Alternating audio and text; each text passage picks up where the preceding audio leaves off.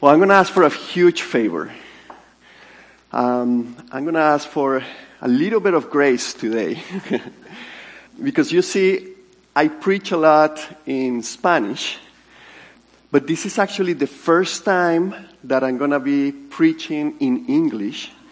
So I used to I used to lead a um, middle school and high school uh, group, and I used to teach with them in English. But the last time that we did something with them, uh, that was, I don't know, probably ten years ago.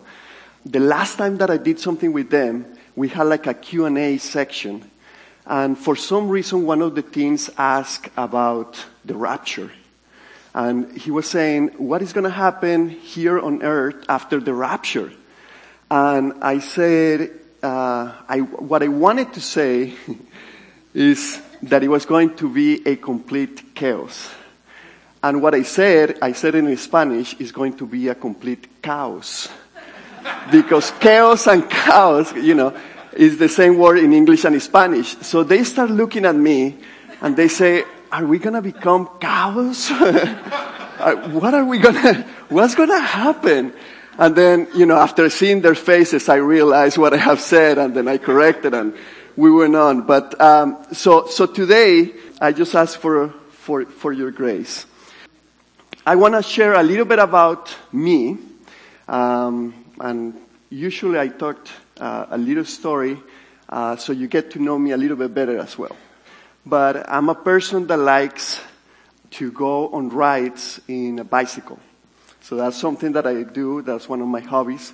And I love to do that uh, whenever I can. Um, but I want to tell you something that happened that completely changed uh, the way that I ride and how I enjoyed it.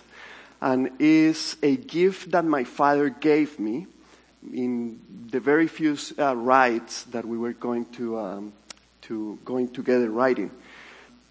And that gift was some uh, glasses.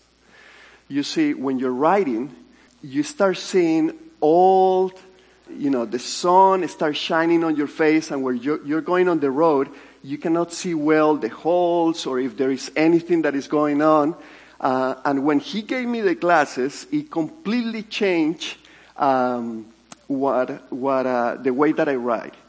And it was really clear what I was able to see. I was able to see everything, and it was such a joy. It was such a joy that it reminded me a song of a T V series that I used to watch when I was a kid, and it was called The Wonder Years. I don't know if you see it, uh, that series, but I used to love that show.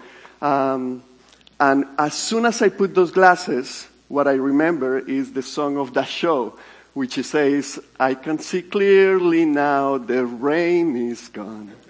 I can see all obstacles in my way. So I, that's how I felt. It, it was, it was awesome. So what I, what I want, what I want to share today, and the title that I put for today's me- message is Seeing Clearly. Seeing Clearly. Clearly. I'm gonna, I'm gonna explain to you why. Um, but there is a verse that I love, and it's First Corinthians thirteen twelve, and it says, we don't yet see things clearly. We're squinting in a fog, peering through a mist, but it won't be long before the weather clears and the sun shines bright. We'll see it all then, see it all as clearly as God sees us, knowing him directly, just as he knows us. First Corinthians thirteen twelve from the Message. So this, I, I think whoever wrote that song of that uh, T V series probably was saying this, this verse, uh, because it's exactly what it says. And um, sometimes we don't see things very clearly. And I think that's what Jesus wanted to tell his disciples Um, about, about, you know, when they start working in the ministry. By the way, if you didn't hear or were not here uh, last weekend, I recommend you go to our website and click on the media and listen to the sermon that uh, Pastor Ben uh, gave, which it, it was awesome. I really enjoy it. So, um, so if you haven't done that, uh, please do it this week. But for those of you, of you that were here last week, let me do a quick reminder. In Luke nine, one and two, it says, "And he called the twelve together and gave them power and authority over all demons and to cure diseases. And he sent them out to proclaim the kingdom of God and to heal." So Jesus sent them, and this is the first time, this is like a turning point. This is the first time that the disciples get involved in ministry. Up to that point, they were with Jesus, they were watching, they were with him together, but Jesus was doing everything. And up to this point, uh, that's all they were doing. But now Jesus sent them out to start proclaiming the good news and to heal people. So on verse ten, when they come back after doing this, the disciples were so excited of everything that had happened. It says, on their return, their, the apostles told him all they had done, and he took them and withdrew apart to a town called Bethsaida. So the disciples were really excited, really excited because they were able to proclaim the good news and they were able to heal people. And I, I, I know their heart was, you know, trying to get out of their chest of, of excitement. But Jesus saw something on the disciples, and he told them, guys, let's come apart. I'm, I'm sure he wanted to talk to them. And I'm sure they did great, because even the people were asking, who is this Jesus, while they were proclaiming the good news. But Jesus saw something, and he wanted for the disciples to see clearly. And what we're going to watch today, or what we're going to review today, is several stories that may, may think there are different stories, but is, all of them are combined. And the purpose of these stories is for Jesus to help the disciples see clearly in different subjects. Um, and, and Pastor Ben mentioned that this week we were in a conference. Uh, it was an awesome time. One of the speakers were, was talking about generations. And he talked about millennials. And one thing that he told is that the millennials, for example, they like to play video games, but, and I don't get this, they get cheats and they go to the end of the game because they want to play and see how the end is going to be. And then they go back and start the game all over again. Uh, any millennials here that like to do that? uh, so I'm going to do something for you guys. I want to go to the last, the last verse that we're going to be talking about. We're going to go to the end, and then we're going to go back to the beginning. So here is the last verse, uh, Luke nine twenty-seven. It says, "But I tell you truly, there are some standing here who will not taste death until they see the kingdom of God." So after Jesus teaches everything that we're going to see, um, he says to the disciples, hey guys, you're going to be able to see clearly what I've been trying to explain to you in these few passages. Um So, number one, we're going to go to, to the different uh, areas that Jesus wanted their disciples to see clearly. Number one is a correct view of people. A correct view of people. If you have your notes, you can you can fill up the blank. He says on Luke nine eleven, he says, "When the crowds learned it, uh, they followed him, and he welcomed them and spoke to them of the kingdom of God and cured those who had need of healing." So I want you to put yourself in the disciples' shoes or sandals. um, they are all excited of everything that has happened in the few past days, maybe weeks. They have been able to talk about God, talk about Jesus and who Jesus is, and they were able to heal people. They were so excited, and they came back to, to, to meet with Jesus. And then Jesus says, okay, let's have a meeting. Let's have, a, uh, let's debrief everything that you have said or have done. And then they go with him, and as soon as they go with him, there is a crowd of people that interrupt what they were trying to do. Um, and I think the disciples must have felt, hey, we just did all this ministry, and now you're interrupting something that we're going to have with uh, with the Lord, with Jesus. And they probably felt a little bit, you know, they, they didn't feel right inside. But Jesus, he said that he welcomed the people. So he didn't mind the interruption. Um, the same verse in Matthew, it says, when he went ashore, he saw a great crowd and he had compassion on them and healed their sick. So he had compassion on them. And that's why he didn't mind to talk to them. And if you look at the word compassion, it says the following: suffering together. Compassion motivates people to go out of their way to help the physically, mentally, or emotional pains of another.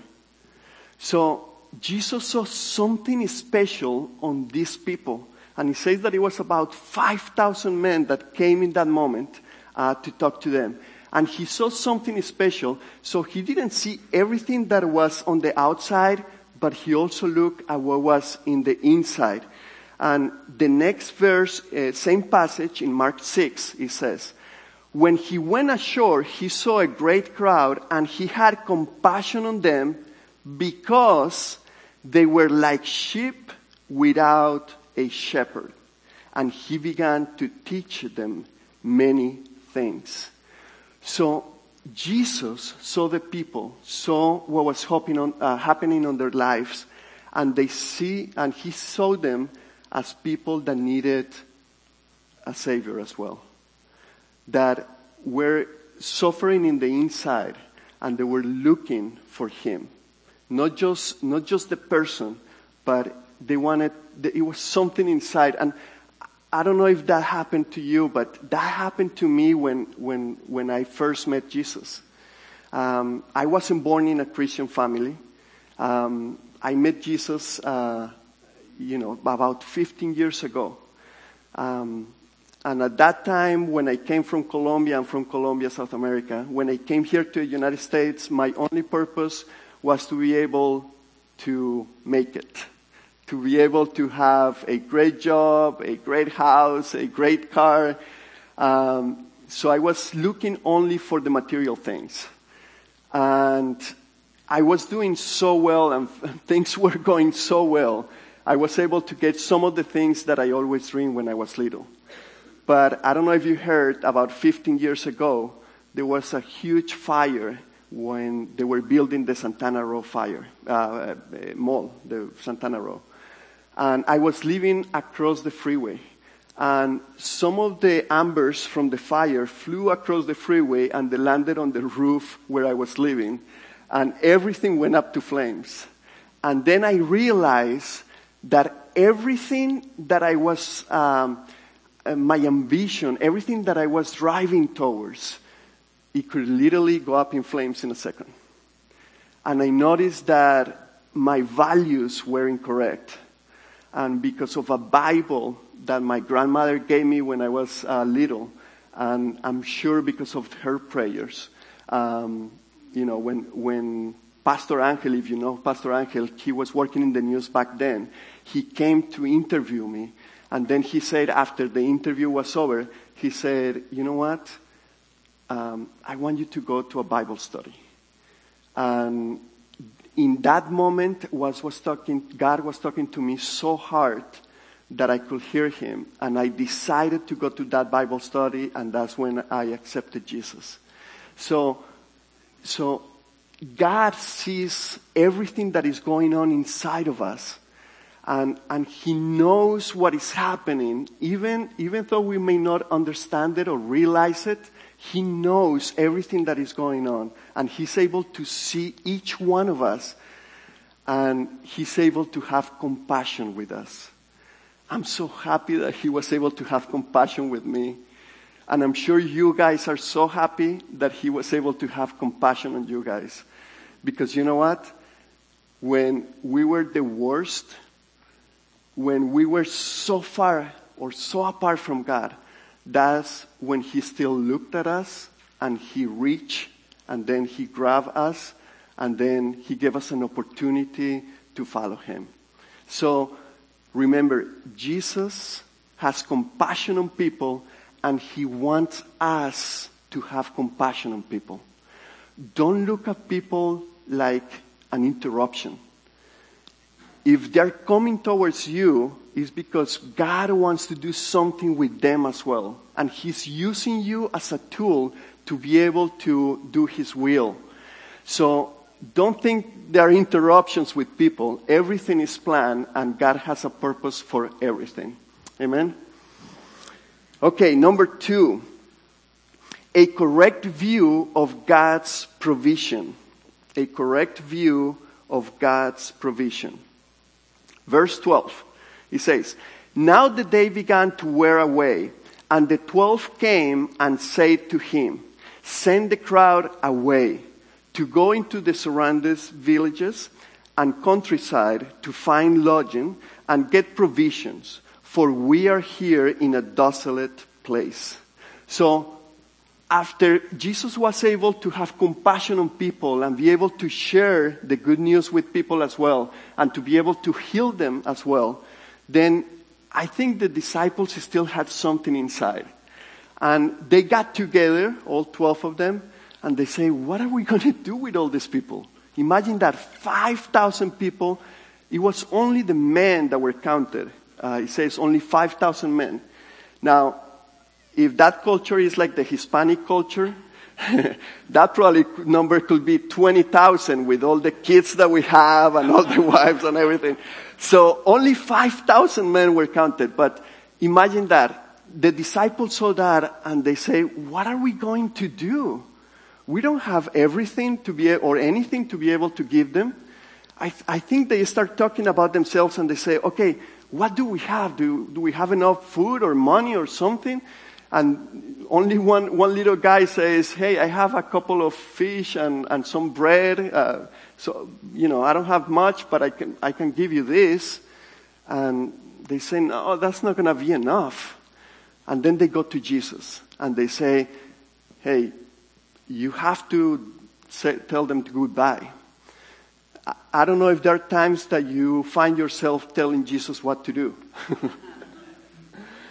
And then Jesus, this is how Jesus replied. I, I, I love Jesus. But he said to them, you give them something to eat.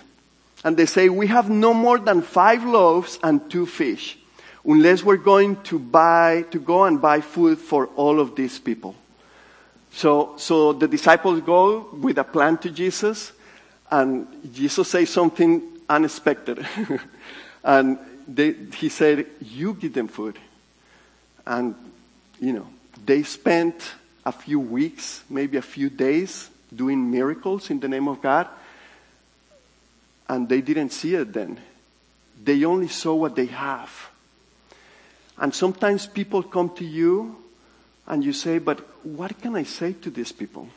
I don't have much. I don't have, I haven't been to a, a Bible school, or I haven't been studying the Bible, or I, I never preach, I never teach. And God only wants us to use what we have. What, see, the thing is that God wants is your ability to give what you have. And if we do that, He's gonna be some, He's gonna be doing something amazing. So sometimes you may think that you don't have anything, but even the little that you have are going to be such a blessing for that person. It's going to be the right thing, the exact thing that that person needs. Otherwise, God wouldn't allow that person to come to you. So the only thing that you have to be is available and be able to share and to be able to talk whatever you have on your heart. Even if it's little, I'm sure it's going to be a blessing Um, for that person. I imagine the kid that had the, the five loaves and the and the two fish. Uh, his life probably was so much blessed for what he gave. And he had so much joy of seeing what Jesus was able to do just because he was available and he gave what he had. So always remember that. And then if you do that, Jesus may surprise you as well. Look at verse seventeen. He says, and they all ate and were satisfied. And that word satisfied, it means that they were full. It's not like they took a little piece of bread because they didn't have enough. That word satisfied, it means that they were full. So they ate until they couldn't eat no more. And what was left over was uh, picked up, and twelve baskets of broken pieces. Now, I believe that every word that is in the Word of God has a purpose. Why do you think there were twelve baskets left? One for each disciple, so they could take home, like a doggy bag. To remind the disciples of what God can do only if they're available. Not to trust on their own strength, but to trust in what God can do through them. And if you do that, I promise you, you're going to be such a blessing to the people, but God is going to bless you even more. I remember my daughter went to a mission trip uh, to Tecate in Mexico. And she was excited because she was traveling. She took a couple of friends, and she was very excited because, you know, she got to do something with the friends apart from dad and mom. uh, but when she came back, she was so transformed. She thought she was going to help people over there. And the people over there helped her on her faith. And whenever you're willing to do something for God, God is going to bless you back in ways that you're not going to be able to understand or even imagine. So just be available and just trust what God can do. God is a God that created everything. He created the universe. He created everything. He can provide you with whatever you need as long as you're doing His will. Is your, if you're doing what He's telling you to do, don't worry. He's going to support you. He got, he, he, he got your back. He's going to be behind you. He's going to uh, give you the words that you need to say to that person. He's going to be able to provide whatever you need to provide to that person in order for be a blessing to, to them. Amen. Okay, number three. A correct view of Christ. Oh, this is so beautiful. He says on verse eighteen, now it happened that as he was praying alone, the disciples were with him, and he asked them, who do the crowds say that I am?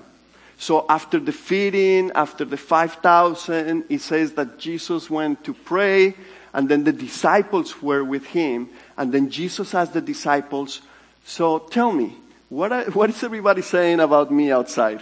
What does everybody think that I am? And then they start saying, um, some of them say that you're a prophet. Some of them say that you are a, a different different attributes and different uh, titles. And this is this is um, uh, what Jesus said to them in particular. Then he said to them, "But who do you say that I am?" So he wasn't so much worried about what everybody else was saying. He was worried about what they thought about him. And the same question I think God does to uh, or give us uh, the same question. Who do we think Christ is? And I want to I want to uh, go a little bit further on the response because this is so amazing. Peter answered, "The Christ of God." Now, what I want you to understand is that the Christ of God is not a name, is a title, and it means the Messiah, which means the anointed one. So what Peter was saying is not you, you are Jesus Christ is what we will say, but what Peter was saying, you are the Christ, you are the Messiah. You are the one that has been anointed, anointed from the Father to be able to come and save us. So he was proclaiming that God was Lord. And then look at this. Look at look at um, um, what Jesus responded in, because of that. He says, saying, "The Son of Man must suffer many things and be rejected by the elders and the chief priests and scribes, and be killed on the third day, and on the third day be raised." So what Jesus was trying to say to them is, "You're correct. I'm the Christ." But the Christ, the number one thing, the most important thing that it should apply to us when we say who Christ is, is that he came, died for us on a cross, and on the third day he was resurrected, and because of that, now we can have a relationship with God again. So the most important thing that Jesus came to this earth to do, I'm not saying it's the only thing, because he did many things. And the number one and most important thing that Christ should mean to you, and I'm not saying it's not the only thing, because Christ, it means everything for all of us. But the most important thing to understand is that uh, Jesus died on that cross for you and for me. See, if we don't understand this, we don't have a clear view of who really Jesus is. If in your heart don't believe that Jesus died on that cross and he resurrected, and he now is a sacrifice acceptable for us to have a relationship with God and to be able to have an eternity with God, then we're not seeing things clearly. The most important thing that you need to see Christ as is as your Lord and your Savior. Savior. Now, I cannot tell you what's going to happen in detail after we die. But I can tell you that because of what Jesus did, we can be with him for eternity. I imagine a little baby. And the baby's inside uh, the mom. And that baby is so excited to be there. Imagine that. He gets food for free. He doesn't have to work. He doesn't have to pay bills. He doesn't have to stress. He doesn't have to go to school. He's just there in a in a tub. He's there in a jacuzzi, having a great time, just kicking around and stress-free. And then after nine months, that baby goes through something that he didn't expect. He didn't know it was going to happen. And he goes through a lot of trauma. And he comes out and he comes into this world. Now, the baby didn't know what was going to happen. But mom and dad knew what was going to happen. And mom and dad were expecting that kid. And the heart was, you know, getting out of their chest because of joy and so happy that the baby was coming out. And I think that's what God is right now. He has a purpose for us in earth, but his heart is going out of his chest when we pass away and when we go into the presence of God. That's how the Father feels when we come to him. Now, we don't know what is going to happen exactly or how the process is going to be. He just told us a few things in the Bible. But what we know is that because of the sacrifice that Christ did, now we're going to be able to be with him. And I tell you, he spent seven days to create everything that we can see. He has been over two thousand years preparing a place for us. So I'm sure whatever he's doing over there is going to be amazing. It's going to be wonderful. And it says that it's going to uh, erase every tear for us, because we're going to be in such a joy that we're going to forget everything that happened here on earth, um, at least all the bad things.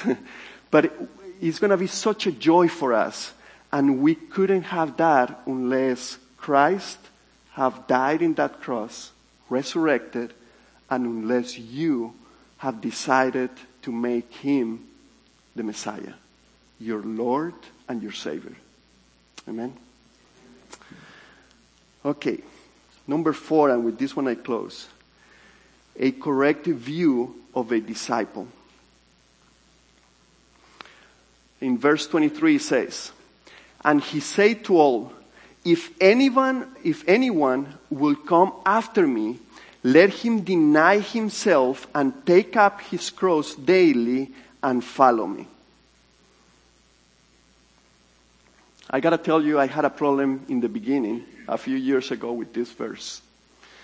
You see, when I read and I say, and, and he said that I had to take the cross, this is what it meant for me. He says that being a disciple meant that I have to suffer. And that uh, if if something bad happened in my life, oh well, I gotta take my cross and go with it.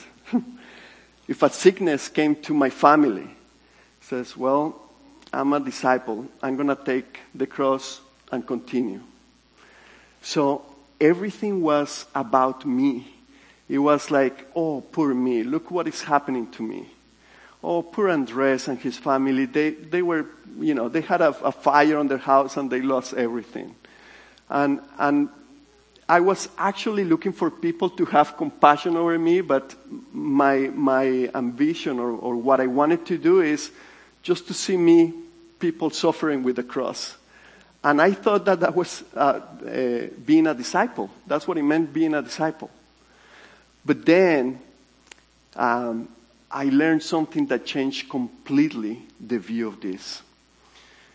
See, there is a verse that I that I loved, and that verse is in Second Corinthians five seventeen. You probably have heard this verse. It says, "Therefore, if anyone is in Christ, he is a new creation.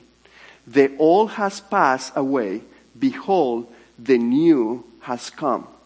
Once you accept Jesus Christ as your Lord and your Savior, He says that something amazing happens to you. He says that you become a new creation in Jesus Christ. So He makes something new out of you. In the kingdom of God, you have to realize that the most important thing is God. The second most important thing is the people around you. And the third most important thing, or last, is you. What Christ, or what Jesus was telling the disciples says, hey, don't look at yourselves. I want you to look in everything that they do, look at God first and look at the people that is around you next. So the, the problem is that our nature is to look at ourselves first. Uh, so th- there is this um, uh, tension when we come to Christ, and we want to do the things that we like. We want to do the things that are better for us, and in the kingdom of God is completely reverse. Now, when you decide to to look at God first and to look at other people second, is when you're taking your cross. And you realize that everything that God did for you, sending His Son, which I still don't understand, sending His Son because He loves us, then the only response that we have is to say, Lord, your will be done. And do everything in my power to be able to obey your will. And when we're doing that, we're nailing our own body and saying, hey, it's not about you anymore. It's about God and others. It's not, it's not about, it's not about what works for you. It's not about what other people see about you. It's, it's not even about what you can get out of this. If you are or have declared Jesus as your Lord and Savior, it's all about Him. And when you do that, everything else takes care. Because God created everything. He's, he's the owner of everything. And He can give you everything that you need if you trust in Him and you do what He wants. Sometimes I know it's hard because sometimes there's different things that come into your life and it's hard. And you have to work at it. And it's, that's why it says that it's day by day, because every day you're going to have a different challenge. And every day God is going to start working in some something in you in particular, and He wants you to shape you, and He wants to transform you, and He wants to do something beautiful and something special. But the only way that you can grow as a disciple of Him is to be able to say, not to me, and yes to God. I just want you to bow your heads for a second, and we're going to pray.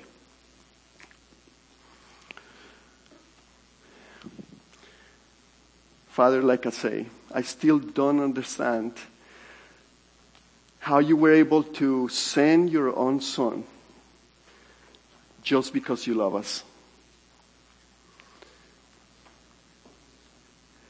To be able to to do that with my own Son, I wouldn't be able to do it, Lord. But you love us so much. Your heart is so big for us that you were able to give what you value the most so we can have a relationship with you and have eternity with you. There is no other way for me to pay but to be able to recognize you as, as the Messiah, as my Lord and my Savior, and to be able to say yes to you and whatever you're doing in my life and the ones around you. Lord, right now I ask for every person that has come today, because I know this is not easy. And every day we have different things that I know you're trying to shape, but sometimes it hurts. Sometimes we struggle. So I just want for your blessing. You say that you provide even the things that we cannot even imagine. So I just ask, Lord, for whoever is trying to follow you, for you to give them the Holy Spirit and to be able to help them in the journey, to be able to continue and to be able to be transformed by your power. Lord, help us, because without you, we wouldn't be anything. I just ask you, Lord, to be our Lord and our Christ. You are so good. You, you are the owner of everything. There is nothing that you cannot do. And we, Lord, trust you with all of our heart. And we tell you that we're all in and we're all yours. In Jesus' name, amen.